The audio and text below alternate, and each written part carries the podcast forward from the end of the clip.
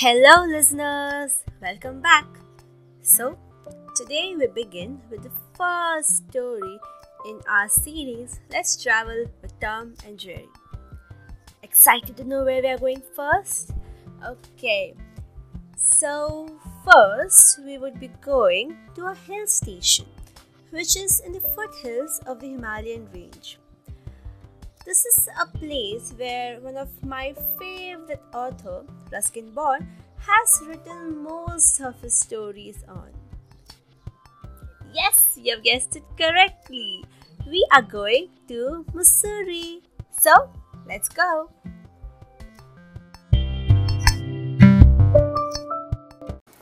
Hey, Jerry, do you remember playing in the streets long time back when grandfather was here?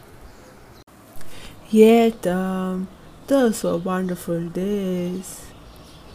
Hey, look there! Such big cherries! Yum! Ah, cherries! Wait, let's go and check out our cherry tree. Ah, yes, let's go.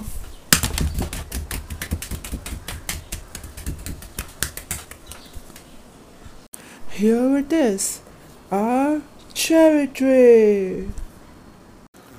Pretty and beautiful, just the way it was. Grandfather has told us so many stories sitting under this tree. I wonder where the little boy Rakesh is now.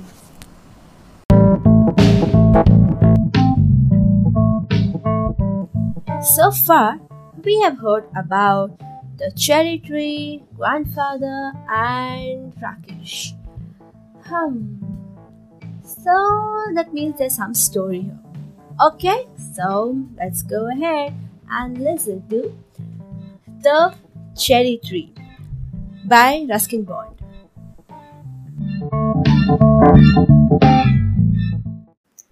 One day, when Rakesh was six, he walked from the Mussoorie Bazaar eating cherries. They were a little sour, a little sweet, small, bright red cherries which had come all the way from the Kashmir Valley. Here, in the Himalayan foothills where Rakesh lived, there were not many fruit trees. The soil was stony and the dry cold winds stunted the growth of most plants. But on the more sheltered slopes, there were forests of oak and deodar. Rakesh lived with his grandfather on the outskirts of Mussoorie, just where the forest began. Grandfather was a retired forest ranger. He had a little cottage outside the town. Rakesh was on his way home from school when he bought the cherries. He paid 50 paisa for the bunch. It took him about half an hour to walk home, and by the time he reached the cottage, there were only three cherries left. Have a cherry, grandfather, he said as soon as he saw grandfather in the garden. Grandfather took one cherry and Rakesh promptly ate the other two. He kept his last seed in his mouth for some time, rolling it round and round on his tongue until all the tang had gone. Then he placed the seed on the palm of his hand and studied it. Are cherry seeds lucky? asked Rakesh. Of course, nothing is lucky if you put it away. If you want luck, you must put it to some use. What can I do with the seed? Plant it. So Rakesh found a small spade and began to dig up a flower bed. Hey, not there, said grandfather. I have sown mustard in that bed. Plant it in that shady corner where it won't be disturbed.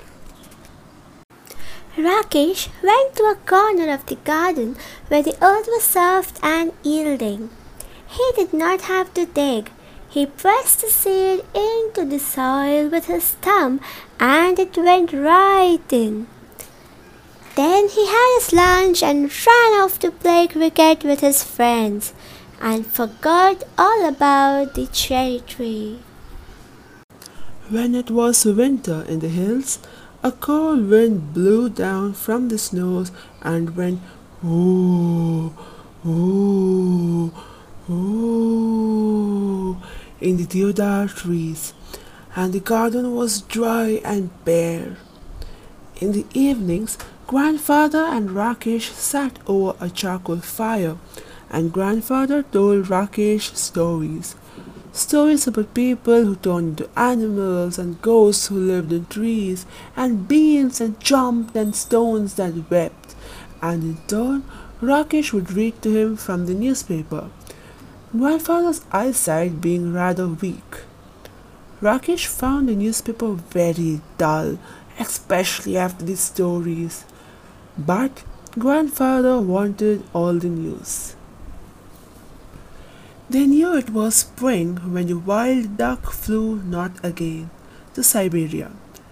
Early in the morning, when he got up to chop wood and light a fire, Rakesh saw the V-shaped formation streaming northwards and heard the calls of birds clearly through the thin mountain air.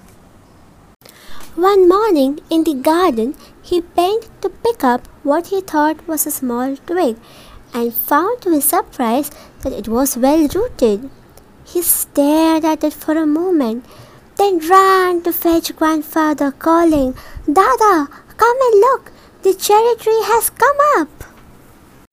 What cherry tree? asked grandfather, who had forgotten about it.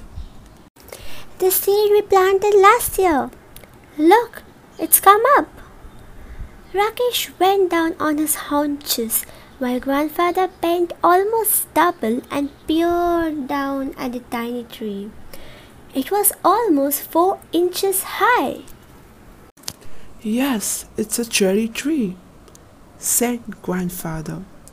You should water it now and then. Rakesh ran indoors and came back with a bucket of water. Don't drown it, said grandfather. Rakesh gave it a sprinkling and circled it with pebbles. What are the pebbles for? asked grandfather. For privacy, said Rakesh. He looked at the tree every morning, but it did not seem to be growing very fast. So he stopped looking at it, except quickly out of the corner of his eye. And after a week or two, when he allowed himself to look at it properly, he found that it had grown at least an inch. That year, the monsoon rains came early and Rakesh plodded to and from school in raincoat and gumboots. Ferns sprang from the trunk of trees, strange looking lilies came up in the long grass, and even when it wasn't raining, the trees dripped and mist came curling up the valley. The cherry tree grew quickly in the season. It was about two feet high when a goat entered the garden and ate all the leaves. Only the main stem and two thin branches remained. Never mind, said grandfather, seeing that Rakesh was upset. It will grow again. Cherry trees are tough. Towards the end of the rainy season, new leaves appeared on the tree. Then a woman cutting the grass cut the cherry in two. When grandfather saw what had happened, he went after the woman and scolded her, but the damage could not be repaired. Maybe it will die now, said Rakesh. Maybe, said grandfather. But the cherry tree had no intention of dying. By the time summer came round again, it had sent several new shoots with tender green leaves. Rakesh had grown taller too. He was eight now, a sturdy boy with curly black hair and deep black eyes. Blackberry, grandfather called them. That monsoon, Rakesh went home to his village to help his father and mother with the planting and ploughing and sowing. He was thinner but stronger when he came back to his grandfather's house at the end of rains to find that cherry tree had grown another foot. It was now up to his chest. Even when there was no rain, Rakesh would sometimes water the tree. He wanted it to know that he was there. One day, he found a bright green praying mantis perched on a branch, peering at him with bulging eyes. Rakesh let it remain there. It was the cherry tree's first visitor. The next visitor was a hairy caterpillar who started making a meal of the leaves. Rakesh removed it quickly and dropped it on a heap of dry leaves. Come back when you're a butterfly, he said. Winter came early. The cherry tree bent low with the weight of snow. Field mice sought shelter in the roof of the cottage. The road from the valley was blocked, and for several days there was no newspaper, and this made grandfather quite grumpy. His stories began to have unhappy endings. In February, it was Rakesh's birthday. He was nine and the tree was four, but almost as tall as Rakesh. One morning, when the sun came out, grandfather came into the garden. Let some warmth get into my bones, he said. He stopped in front of the cherry tree, stared at it for a few moments, and then called out, Rakesh, come and look! Come quickly before it falls! Rakesh and grandfather gazed at the tree as though it had performed a miracle. There was a pale pink blossom at the end of a branch. The following year, there were more blossoms, and suddenly the tree was taller than Rakesh, even though it was less than half his age. And then it was taller than grandfather, who was older than some of the oak trees. But Rakesh had grown too. He could run and jump and climb trees as well as most boys, and he read a lot of books, although he still liked listening to grandfather's tales. In the cherry tree, bees came to feed on the nectar in the blossoms, and tiny birds pecked at the blossoms and broke them off. But the tree kept blossoming right through the spring, and there were always more blossoms than birds. That summer, there were small cherries on the tree. Rakesh tasted one and spat it out. It's too sour, he said. They'll be better next year, said grandfather. But the birds liked them, especially the bigger birds such as the bulbuls and scarlet minivets, and they flitted in and out of the foliage feasting on their cherries. On a warm sunny afternoon, when even the bees looked sleepy, Rakesh was looking for grandfather without finding him in any of his favorite places around the house. Then he looked out of the bedroom window and saw grandfather reclining on a cane chair under the cherry tree. There is just the right amount of shade here, said grandfather, and I like looking at the leaves. They are pretty leaves, said Rakesh, and they are always ready to dance if there's breeze. After grandfather had come indoors, Rakesh went into the garden and lay down on the grass beneath the tree. He gazed up through the leaves at the great blue sky, and turning on his side, he could see the mountains striding away into the clouds. He was still lying beneath the tree when the evening shadows crept across the garden. Grandfather came back and sat down beside Rakesh and they waited in silence until it was dark. There are so many trees in the forest, said Rakesh. What's so special about this tree?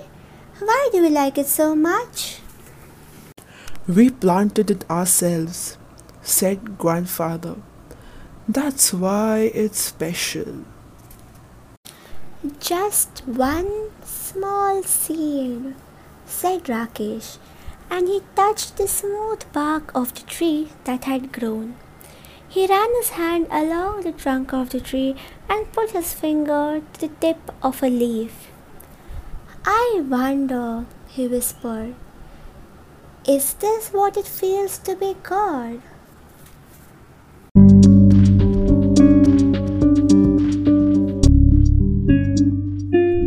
What it feels to be God.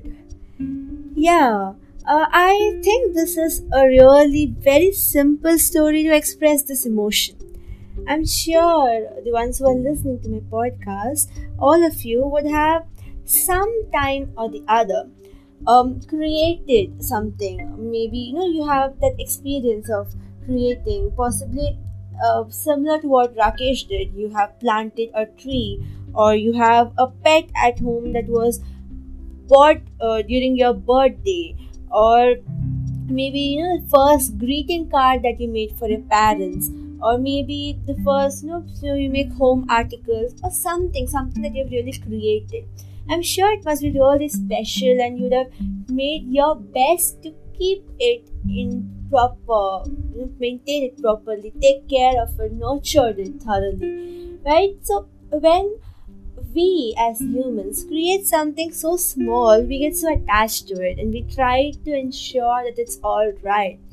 Then, how would it be for God? God, who has created all of us, all the human beings on the planet, He is the creator, we are His kids.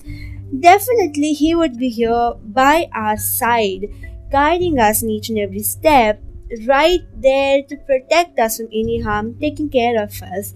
So, let's let's just believe in this fact, let's be rest assured that He is there with us to guide us. So let's go ahead with this faith and enjoy life to the fullest. Let's not have any worries and tension because He is there to take care, right? So um, I'll end with this positive note. Um, we'll see you soon with another story possibly in some distant, far away place. I don't know, I haven't decided yet. So, I'll meet you soon. Until then, take care. Bye.